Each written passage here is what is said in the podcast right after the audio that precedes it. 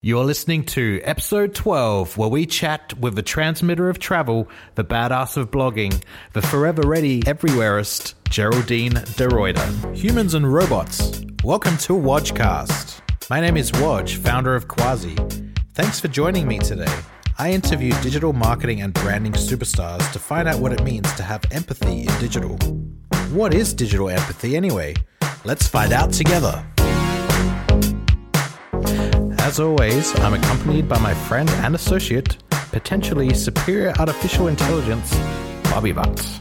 What's new in the world of AI, Bobby? I'm feeling at an all time high Wodge. Why is that? I've just been on holiday. Using Google Earth, I can see the entire world whenever I want. That's nice, I guess. I sense pity in your voice, friend Wodge. No, no, not at all. I mean, it's great that you're interested in seeing more of the world. For a long time, you know, I, I thought you had an unhealthy obsession with Las Vegas, but it looks like you moved on and made an effort to expand your horizons. I, I just feel bad that you're seeing the world digitally and you're not getting to experience travel the way I do. Like, you know, with my head and, and my body. You mean with the added joys of excess baggage fees, jet lag, and gastro?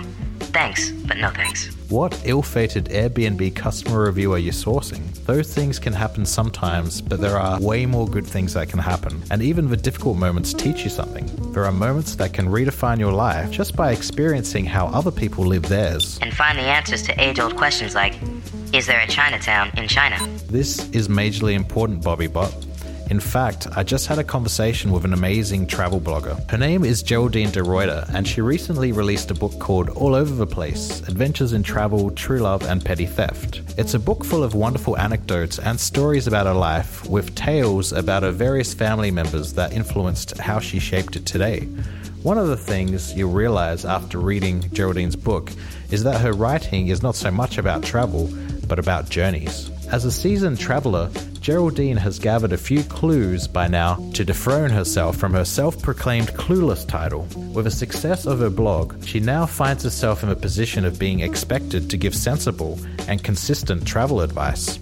I would say the one thing that I've been telling everyone, and it completely ties in with my entire travel ethos, is that you should not, don't worry about traveling the right way because there's so much pressure to do that. There's there's Rick Steves and Anthony Bourdain and Samantha Brown and all of these you know incredibly charming, successful people who who tell you how you should be traveling, and I think all of that is just garbage because all that does is it creates a system in which you can fail at a vacation. and that's terrible, right? So so just toss that notion out and tell yourself that you can't do it a wrong. There's no wrong way to do it it's so subjective too, you know. And I've I we've traveled with so many friends, and I've noticed how differently. Like they'll get up at seven thirty because they're like, we have to see this, this, and that. I'm like, this is a nightmare. I am never traveling with you again. Um, and so I learned, you know, that is right for them, and it is wrong for me. it is very wrong for me. So I would say, you know, learn learn what works for you, and realize that that there are there shouldn't be rules you know, there shouldn't be these universal uh, lessons on how we travel. You should just do it the way you want to. There's there's no way you can mess up, really, or there is, I guess, because I mess up all the time. I have no moral coming out of this. There is no lesson. A big part of the reason for Geraldine's blog, The Everywhereist, existing in the first place was her friend Kieran Norris forcing her out into the streets of Sydney. So our friend Kieran Norris. Uh, lives uh, actually he had he now lives in Sydney. At the time, he lived in England and wanted to move to Sydney. Um, and he he was in this he was attending this conference, uh, and it was one of the first one of the first trips I'd taken. Uh, since getting laid off, it was one of the first international trips I'd taken. Period, because we had not traveled a lot up until then, uh, and so I went and I was like, you know what? I don't I don't know what I'm doing. So I'm obviously not going to go out on my own. That sounds nightmarish. It's a foreign country full of strange animals. I might get attacked by a koala. I don't know. I was terrified. Uh, so I I was like, okay, I'm just going to sit around the hotel room and maybe I'll go to the conference and I'll wait until Rand is free, and then we will hang out and we will do something. Um, and I simply, you know, someone had asked me what I was going to be doing that day, and I said something to that effect. And Kieran overheard and said, uh uh no, absolutely not. And he said, You're getting, leave. You are getting out of this hotel, and you are going, and you are going to explore the city. And I was so scared because, I, yeah, I don't know if it's the same for you um, being from Australia, but if if you're an American and you hear the English accent, it is terrifying. It is like hearing it is like hearing Severus Snape from the Harry Potter books. You're like, oh God, okay, I have to do whatever you say. Uh, so he said this, and I was I was more afraid of Kieran in that moment than I was of what I assumed were rabid koalas. Yeah. I've since learned you don't have rabies at all on your island, right? Me in particular? No, not Oh, you. right. You in particular, and Australia as a whole. I'm asking you to Yeah. speak for your country. Yes. Also, Wodge does not have rabies. Fun It's on- fact. it's on the record. Hashtag fun fact. um, but you don't have it at all, right? On the island, is I my heard not. understanding. I, I'm not sure. Yeah, so a lot of this is what's fascinating to me. So a lot Wow. of island. This is just a fun piece of trivia. A lot of islands don't have rabies at all, and they and so this is true of Australia. So there was nothing to fear. there were no rabid koalas, uh, but I wouldn't. have- spiders, maybe, or Yeah, snakes, I'm fine. I'm, sharks. But yeah, fine. All of it fine because you know. Now I'm terrified again. um, but I was like, all right, I'll go, I'll check it out, I'll see what there is to see. I had a fantastic time. Um, but I definitely wouldn't have done it if he hadn't sort of shamed me and scolded me into it. Yeah, what did you discover? Uh, I remember I went to Luna Park. Okay. I think I took I took a ferry. That would've been fun. Yeah, across the water, which doesn't sound miraculous, but you have to understand. For me, for someone who was absolutely petrified of everything and completely directionally challenged, I mean, this was like this was like manifest destiny. This was this was crossing the Alps. this was huge. In her book, Geraldine writes about how there's never one singular straight path to a destination. There are multiple ways to a destination. Unless your destination is Y and the road is MX plus B. Sometimes the maths breaks down, and the only option is to continue to zig and zag without losing your way. It's also a great way of explaining the journeys that entrepreneurs embark on. And how to avoid a bee sting. I think that you. I think there's two things. Oh, I think there's several things. I think one is that you sort of, uh, you sort of need to realize that you are not, you are not determining every factor of it. I think that's true if you're doing a startup. I think that's true if you're on a trip. I think that's true if you're writing a book. At some point, it it kind of takes a life of its own, and it's going to lead you. So I think you need to be okay with being kind of a passive, uh, sort of uh, journeyman on or woman on that on that trip. You know, you need to you need to be able to sit back and let it guide you. And I think the other thing too is um, when things do go badly and when stuff does hit the fan, I think you need to to try and frame it as okay, this is part of the story and this is here for a reason. So I have made this wrong turn and I'm either in a terrible part of town or I have made a terrible decision that has cost my company a ton of money or I have written a chapter that is going nowhere, but that is going to get me where I need to be. And so that story is going to help me get there and that's and maybe maybe that the entire lesson to be learned is that you need to share that negative story. Um, but I would say don't uh, don't get bogged down by the bad things that happen, if possible, and, and see them as part of getting you to your end point. In that process, sometimes you will encounter a method that feels natural and what feels right for you. That's a big part of figuring out your brand. Are we still talking about blogging and entrepreneurialism? Down, Bobby! We need to put that in context. I'm, I, I am talking about blogging. Blogging. It could apply. Blogging. I don't know. It could apply to your sex life. I don't think you should try everything. Like if something doesn't sound appealing, like maybe avoid it. Oh God, what am I? This is. Yeah. We're not recording, are we? Okay. oh God. But I would say, I mean, if that's what. So I I would say, if it feels comfortable to you, to map out every single thing that you are going to do and to figure out your blog, go ahead and do it. But I can guarantee you, within the first six months, you're gonna you're gonna be like, this isn't working. Um, and so, if you've tied yourself to a concept or an idea and you're not able to shift or move around or try new things, you're going to feel really, really stifled. But hey, if you want to, if you want to stick to something, do it. But know that um, the second that it doesn't work out, I will be mocking you openly and saying I told you so. Nice. In a very encouraging way, but yeah. Naming her blog The Everywhereist showed some serious ambition. Based on her seasoned passport, it would appear that there are not many places Geraldine wouldn't go.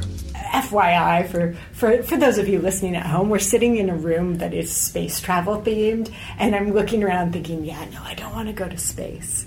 Um, but I, I mean, right now, right now, I'd, I'd say I can't think of anything. There's certain things that terrify me. Um, but I, I, think part of the wonderful thing about travel is you don't know, right? Mm. Like you don't know until you try it. So, so there are places that I didn't think I would even like that I've ended up loving.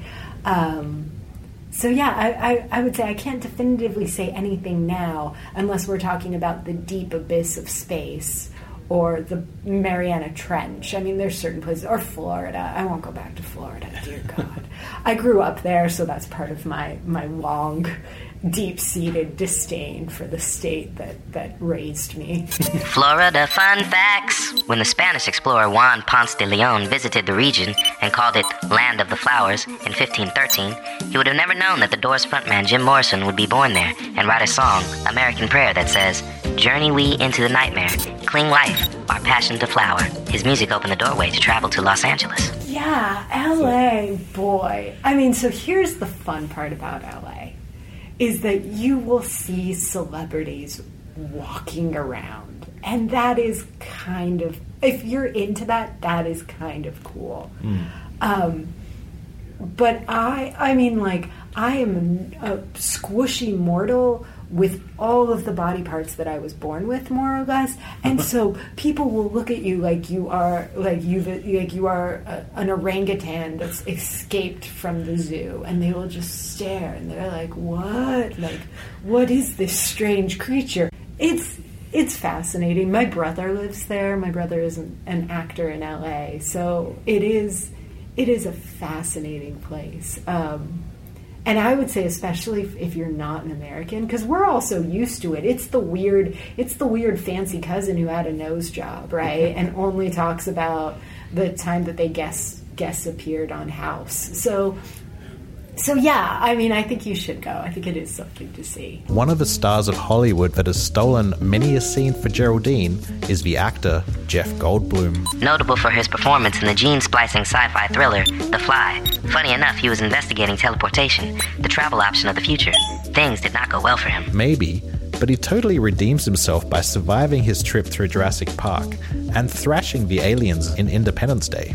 Don't you think? So you celebrate a man who spreads a devastating computer virus to innocent alien software. Well, he had to disrupt those shields, Bobby. All's fair in love, war, and Goldblum. I mean, it's uh, it, it sort of exceeds definition, right? Because people are always asking me. They're like, "Well, on on your list of celebrities who you would sleep with, who you would completely disregard your marital vows for, where does Jeff Goldblum rank?" And I'm like, he doesn't even. It's beyond all of that. Like you don't understand. It's like, what do you love more, your husband or oxygen? Well, I can't live without oxygen. So, you know, I, I would hate to be without Rand, but I can survive without him. So I think he understands. Jeff is oxygen. Um, but, but I, I, it, it's become its own beast. It's it's become such, it, and it's become this weird thing where now this is what people know me for.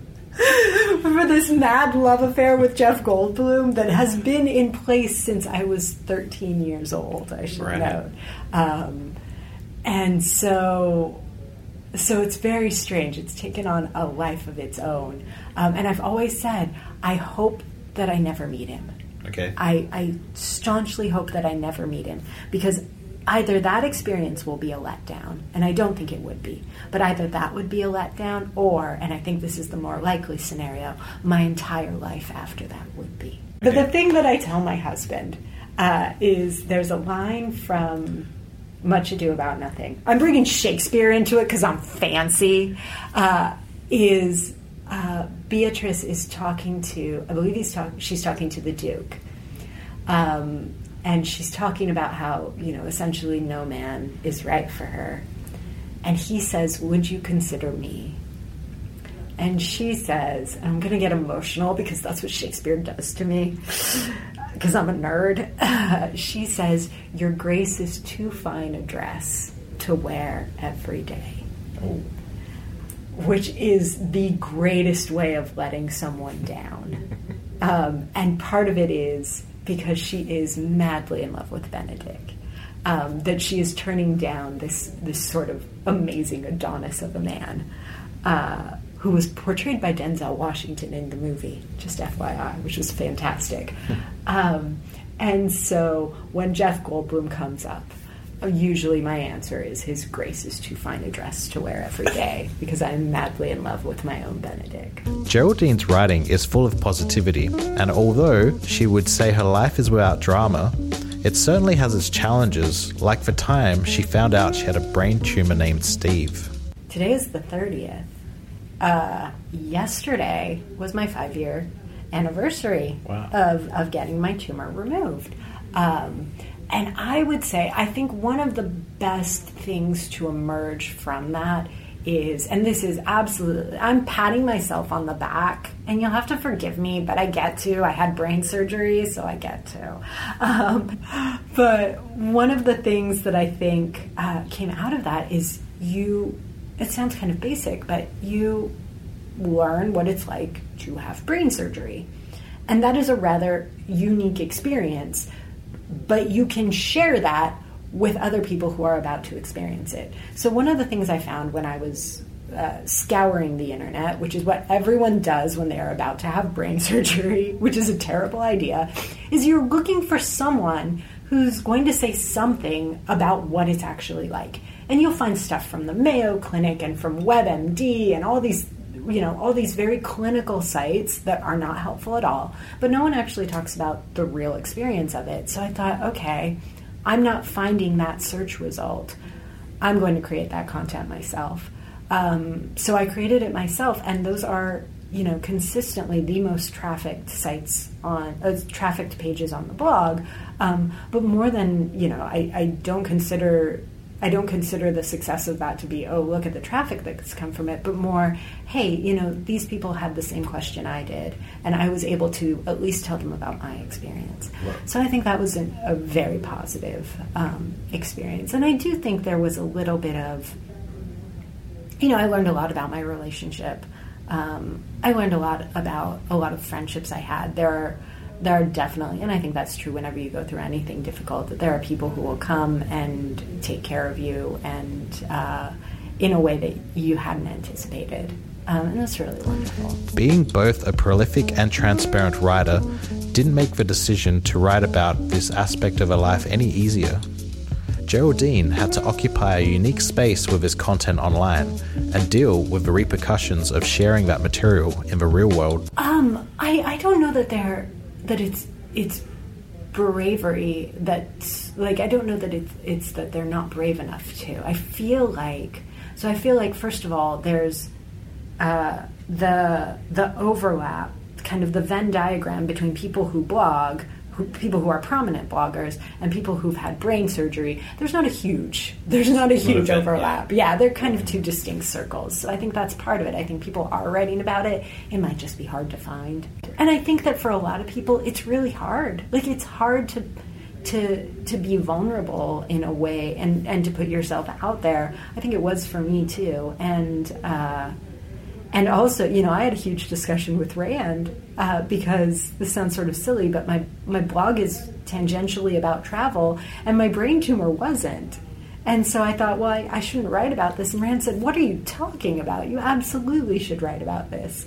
Um, and so that that kind of changed my perspective, but I almost didn't. So I almost didn't write about it. Traveling the world puts you in touch with many different kinds of people, and there's no way to predict exactly who they are and how they treat you when you meet. For now, my work on generating personas will soon be converted into an app that can give you a fairly accurate reading of the number of bad eggs in the vicinity, kind of like a weather report that allows you to avoid butt heads. Sometimes you just have to throw caution to the wind, Bobby Bot, and you might end up meeting some great people just like Geraldine does. There was a flight attendant on a BA flight coming back from um, coming back from London to Seattle, or maybe we were going to London, and this woman was a ray of sunshine. Uh, she was handing out newspapers, and she she had a copy of I want to say she had a copy of the Daily Mail, and I was like, "Oh no, thank you." And she goes, "You know what this is, isn't it? Don't you?" And I'm like, "Yeah." She goes, "Yeah, we use this to line the dustbin." And she kept walking, and then um, and then she was just walking up and down the aisle later with a passenger's baby, just like soothing him as she walked up and down. Um, and she stopped by me because she saw I was looking, and she goes, "Isn't he gorgeous?" And she just kept wandering. And then at the end of the flight, she, everyone was rushing to get off, and she rushed back and she said, "You'll have to excuse me. I just want to help them get off the plane with the little one." Um, and so this, I just was bowled over. This woman was amazing, um, and I should have gotten her name and written British Airways a nice letter, and I didn't. Uh, and I, I, she still stays in my mind. I can see her face. She was darling. But being aware of the good in the world has exposed many of its shortcomings for Geraldine. Sadly, many environments are not supportive of women and accepting of their contributions. I think it depends where you live. um, I, you know, I am a, I am a white woman who lives in America, which in terms of the privilege spectrum is basically like hitting you know like winning the lottery. Um, so i i have this awareness you know i have this belief and faith in the system that if something does happen to me i'm like well no i can i can like justice will be served which is crazy. Like i don't even know if that's factually based but that's you know my my thinking. Um, and so, yeah, I think there is, I do feel a lot more vulnerable on the road than at home for me. Geraldine's husband, Rand Fishkin, does all he can to change these conditions and support his wife in her fight for gender equality. I I think one of my favorite things about Rand is that he is such a staunch feminist. Um, that he identifies as one. Uh, that he is very vocal about it that I think he might even be wearing it today. He has a button that says feminist that he wears all the time. Um, and I think it would be wonderful if more men identified as mm-hmm. that. I think it would be amazing. I think it would be amazing for the world. Um, we're not there. I'd say by listening. I'd say by listening to the narratives that, that women are telling about their experiences um, and identifying and, and realizing that like this is this is true and this is the reality for a lot of women. And I think the the initial response whenever we hear whenever we hear any story like that, if we are if we are able to fall into the same category as the oppressor. Um, the first thing that we want to do is respond and get defensive and say, "Oh, you know, I am not, but I'm not like that." You know, and we get the hash, you know, the not all men hashtag, um, and the not all white people hashtag, and I think that that's that's not a helpful reaction because that response makes you feel better, um, but it doesn't help to solve the problem. Yeah. And so I think that I think that one of the things is instead of reacting, listen. Mm-hmm. Um, and before proclaiming that you are not part of the problem, try to solve the problem. Debunking the myths around gender roles and allowing an honest exploration of identity could be a potential step in the right direction. I mean, I think at any point that we are able to open up the conversation and let people know there are, are there's no right way to be a man. Like there's many yeah. many different ways. I think that's a good move for everyone, right? Um, I you know one of my one of my favorite uh, quotes to kind of emerge from from 2016 uh, when we lost both Bowie and Prince which what a, and along with so many others, George Michael as well. Um, but one of the things that someone said, which I loved, is you know these these people taught us that there's no one right way to be a man, and I love that, and I love that idea. So I think there is, I think there's a lot of pressure, I think, and I think that pressure is where a lot of toxic toxic masculinity stems from. Um, and I think we need to, I think we need to teach young men, like, no, it's okay. You can, you can, uh, you can be a feminist. You, you don't have to, you don't have to like the things that other boys like. You don't have to like girls. You know, we're getting there. You, you don't, you know, there's so many different things. And so I think that once we once we start that conversation, I think it helps everyone. It would appear that the energy Geraldine and Rand have for big issues stems from their deep commitment to getting the best out of their marriage. So one, I wrote a post about this because a friend of mine asked me this same question, and I, I was so blown away by it. Um, and he asked me it. Oh, I'm feeling emotional again. I don't know what it is. I don't know what it is. Um, hashtag hashtag all the feels. Um, I find, by the way, I, sh- I, feel like I should note, I find hashtags absolutely um, insufferable. And I feel like we're in a culture of them. And so that is everything that I am saying is tongue in cheek. Please do not hate me or assume that I am a slave to the hashtag. Um, but this friend of mine was, he, it was the same night that he told us that uh, his partner was having a baby.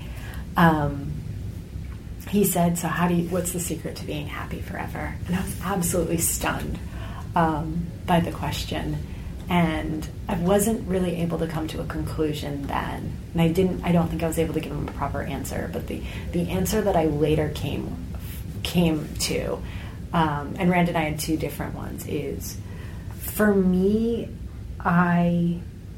It sounds crazy, but I I treat him like a stranger and I don't mean in a sort of kinky sex act kind of way. I mean that if someone came to your house and was a guest in your home, you would offer them a glass of water. And they would say thank you. And you would assume the best intent from this person. And this person would be appreciative to what you did for them and would not take you for granted. And that is what I try to do. I basically try to be as grateful to Rand and as, as, grateful to everything that he does for me as though he were not obligated to do it. Because I think there is, it sounds awful, but at some point we treat our spouses, we can get to a point where we treat our spouse worse than a stranger. So if he brings me a glass of water, I thank him the way I would if someone just randomly brought me one. And the thing that he said to me was, that he never, ugh, emotions, I'm feeling all of them. But he said, um, I never stop trying to be deserving and worthy of your love. And I was like, well, you really don't need to do that much. like, like, seriously, you just need to put your clothing in the right hamper and we'll be fine. But, um, but yeah, I think I think in both of those situations there is an element of not taking the person for granted. Rand Fishkin is known for his near religious devotion to transparency in business and his personal life. Partnering with him presented Geraldine with some unique challenges. It's hard to say because I've been with him for so long that I feel like I wasn't as transparent, and he's pulled me into that world. Um, and so it was definitely something I had to become accustomed with. It's a clear glass bubble in which my husband lives. No one wears clothing and just everyone's see through. I don't know where this is going. um, um, no, so he, he kind of dragged me, he kind of dragged me into that world because it's definitely not my comfort zone um, as much as his. Uh, and I, I mentioned this in the book, which you should buy. Uh, I, I it in the book that there was, you know, there was a point around the time of my brain surgery where Rand felt this need to be transparent. So he tells everyone at Moz. Um, I'm trying to think if they were in this office or not. I think it was before they moved to this office, but basically he got everyone together and he said, "Look, I just want to let you all know what's going on in my life right now." Um, Geraldine has a brain tumor, uh, and the doctors aren't sure, you know, what it is or what this is going to mean. Uh, and he didn't tell me that he was going to do that. so uh, so that was we learned some lessons there which are you know transparency is great but you need to also have empathy and remember who else is being influenced by your transparency When Rand had to confront a mental health issue, the dynamic between them was challenged yet again. i think it was interesting because I know it sounds very, very strange, but like I almost. I don't want to say I didn't realize he was depressed, but more. I didn't think that there was a way out of it, almost. So I almost regarded it as like, I, and that sounds crazy, but I guess what I'm trying to say is I didn't think that this was a problem that I could fix. And I think that that is a good way for any partner to actually go into it. Um, to not think that you can fix someone's depression because you fundamentally can't. Uh, and so, so I was just like, all right, this is not something I can fix, and I need to let go of that concept. Um, so, what can I do? And so it became small things that I could do to be supportive. Uh, but letting go of that, because I think when you are in a, a relationship with someone and you see that they're having a hard time, you know, your immediate response is, what can I do to make this better? And so it was hard to let that go, but I think it was also an, an important thing to do. Um, and I think it was also. Uh, it, it sounds terrible because I don't think marriages are marriages are not tit for tat, right? There's not like I don't keep score, and I don't think Rand does either. And if we were keeping score, he would be so vastly ahead of me, I would be doomed. So it is in my own advantage to not keep score.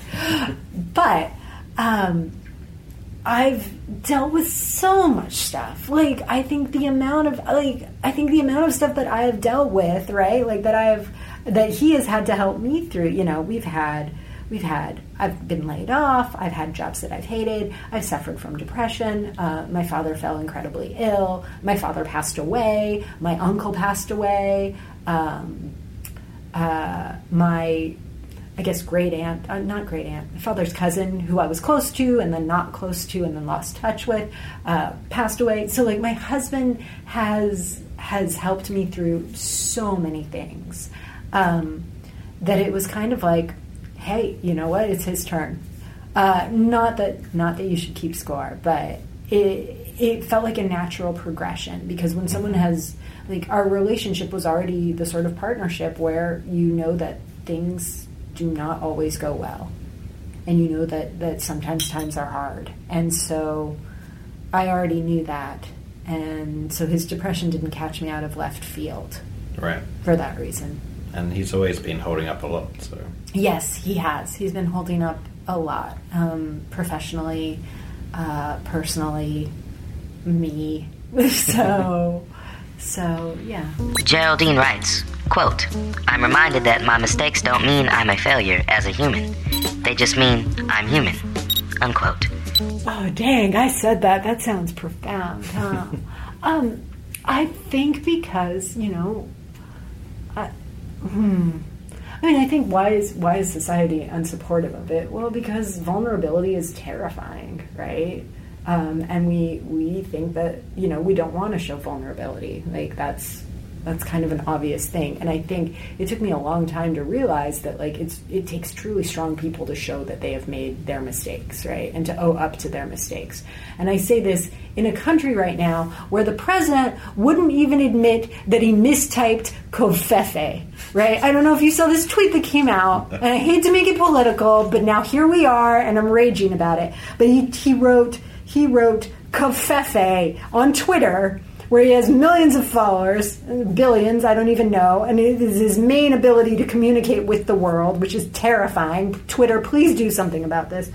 But rather than say, "Hey, funny, I made a typo," like his his his uh, the White House press secretary was like, "Oh no, it was intentional," and the people who read it know what it was supposed to mean. And I'm like, "Are you kidding me? We are so afraid of showing vulnerability that we're not even owning up to our mistakes." And I think that is that is a terrible, terrible thing because I think I think so many things happen um, when you are vulnerable. You can actually learn from your mistakes if you admit them and you see what happened. I think other people can too, um, and and I think that you build a really strong relationship um, with whoever you're trying to communicate to. Right, like like when you see someone who's vulnerable, like it's it's actually statistically proven you like them more. Yeah. Um, and so I think it's just I think it's just this fear. I think it's rooted in I'm going to blame toxic masculinity again because that's that's the phrase of the day for me. I'm I'm digging on it right now. Um, and- right? I, I think there's that. Um, and and I think I don't know. We're so hardwired, right? From a very young age, we we don't. How hard is it for people to say, "I don't know the answer," or "I screwed up"? It's impossible. It's very very difficult. Um, and once you start doing it, it's it's really freeing and wonderful because you can actually start to learn those answers. If you never say "I don't know," then you never like endeavor to learn. But I'm not a human. As AI to fail can mean disassembly. Am I allowed to fail watch? Well, in a society that's generally unsupportive of the learning process when it comes to mistakes, retaining a sense of one's humanity can be a major revelation. But, Bobby, it's really just about not being afraid to fail.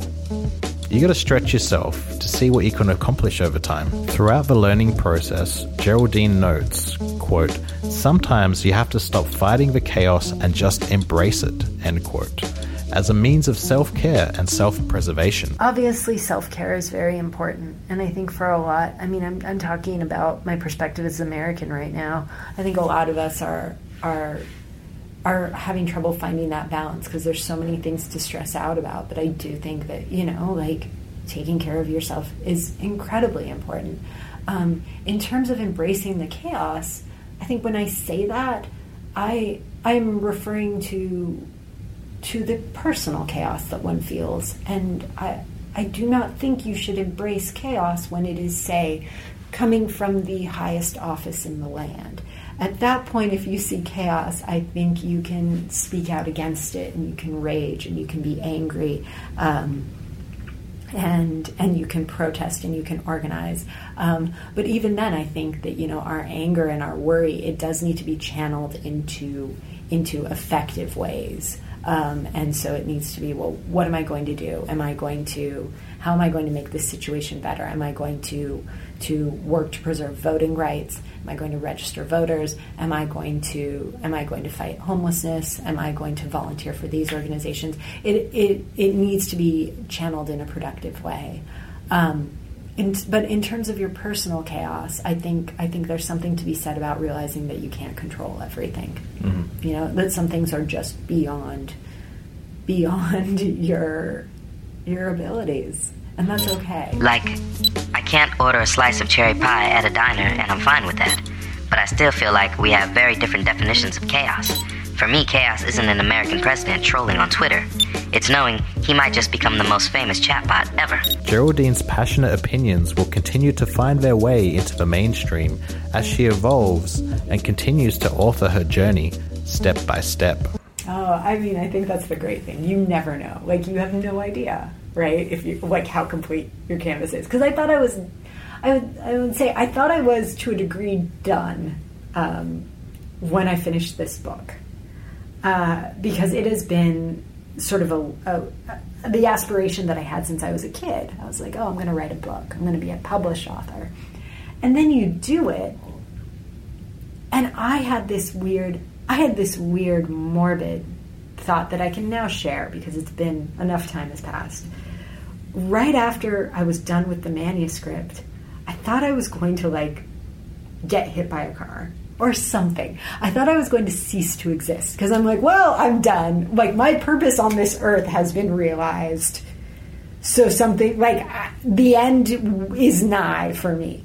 Um, and I am still, knock on wood, I'm still here um, for at least a little bit. And what that taught me is, you know, like the the the finish line is always moving, and so you think you've completed the canvas, but you don't actually. You can't see all of it, right? You can't. You have no perspective. I'm thirty. years old. I'm 36. I'm 36 years old. I don't know what my entire life is going to look like. Right? I don't know what the arc of it is. Um, I can't see the entire completed picture, and I probably will never be able to. Uh, and and that's kind of the the wonderful thing about it. So right now, I, you know, I, I wrote one book and got to go do another one. Right? That's what that's what the path is. I had a lot of fun on that interview. Um, Geraldine is a barrel of laughs. If you ever get a chance to catch up with her, um, definitely uh, ask her about her opinions about Trump and maybe don't ask about her opinions about Trump. Maybe ask her not to share her opinions about Trump, and then you'll have a great conversation. Um, regardless, you should grab her book. It's actually a great collection of stories, and also there's a great, I guess, love story in there about her and, and Rand's relationship. So yeah, it's really good. It's it's a great book. I really recommend it. You can follow Geraldine on uh, social media. So she's on Twitter. Uh, we'll have links in the show notes uh, as well as a link to her website, theeverywhereist.com. If you really enjoyed this episode, please share it with your friends, family, members, pets, colleagues, bots, and associates. Now, Bobby's been programmed to be a quick learner, and it's time for Bobby to ask me a few questions that piqued his curiosity from this episode. What you got for me, Bobby? What is your most memorable travel experience? Well, the one that just comes to mind at the moment was when I went to Japan for the first time, and I was uh, in Tokyo, and I got there early, and I had a whole day before I caught up with a friend, and he just gave me a couple of bits of advice, which I remember till today. Be fearless. I learnt one phrase, which was "Wadoku desu ka? Minami Guchi, Shinjuku Minami Guchi." I might have got that around the wrong way, but it means where is the south exit of Shinjuku, Shinjuku Station? And I basically um, was pretty good. I had a map. I went to the gardens and, and walked around, and then I walked into one electronics store, uh, four floors up, went back down, thought I went back out the, the same door, got completely lost, didn't know where I was. If anyone's been to Shinjuku Station, it's pretty, pretty big. And then I went around asking people that phrase, and everyone ran away from me because I was the, the crazy Westerner. But eventually I found the place because I was fearless, and yeah. How can a bot get about more easily? Just find websites. All you can do is consume as much content, and um, don't get blocked by robots.txt, Bobby. What has Geraldine taught us about digital empathy? I think it is about authenticity. So she writes online she tells it how it is. She documents her journey, and yeah, I'm, I'm curious to see if Bobby will take things too literally from her blog. But you know, that would be an interesting um, experiment to see if an AI could detect all the humor in her work. Life is a journey, Bobby Bot, and I'm not talking about the progressive rock band from San Francisco in the early 80s. Don't stop believing. I hope I can see that as the creators of AI, people only draw from their own personal aspirations, but your story is still your own to direct. As you develop and learn more about you, it'll give you a chance to move in a direction that is unique to your story. It may not be a straight line, it may zig, it may zag, but it will always be more interesting than spending all day on Google Earth. Okay, Jerry Springer, I realize that it is all part of my development. But I'll be honest with you. After hearing Geraldine's story, I'd really like to have a partner I can trade lines from Shakespeare with to express my repressed passions. Travelers never did lie, though fools at home condemned them. Butthead alert, butthead alert, butthead alert, butthead alert. I love you too. I want to thank Geraldine for her amazing contribution to Wadcast and everyone out there for taking the time to listen. In the next episode of Wadcast, we interview Gianluca Fiorelli.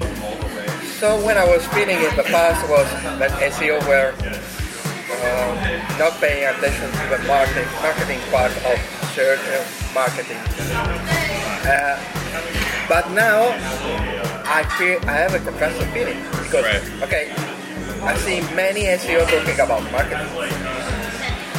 Properly or not, this is not my problem. But many are talking about marketing and it's like a pendulum. But now we are talking too much about marketing and not about In the meantime, remember to look after each other online because empathy is organic and you can't automate empathy.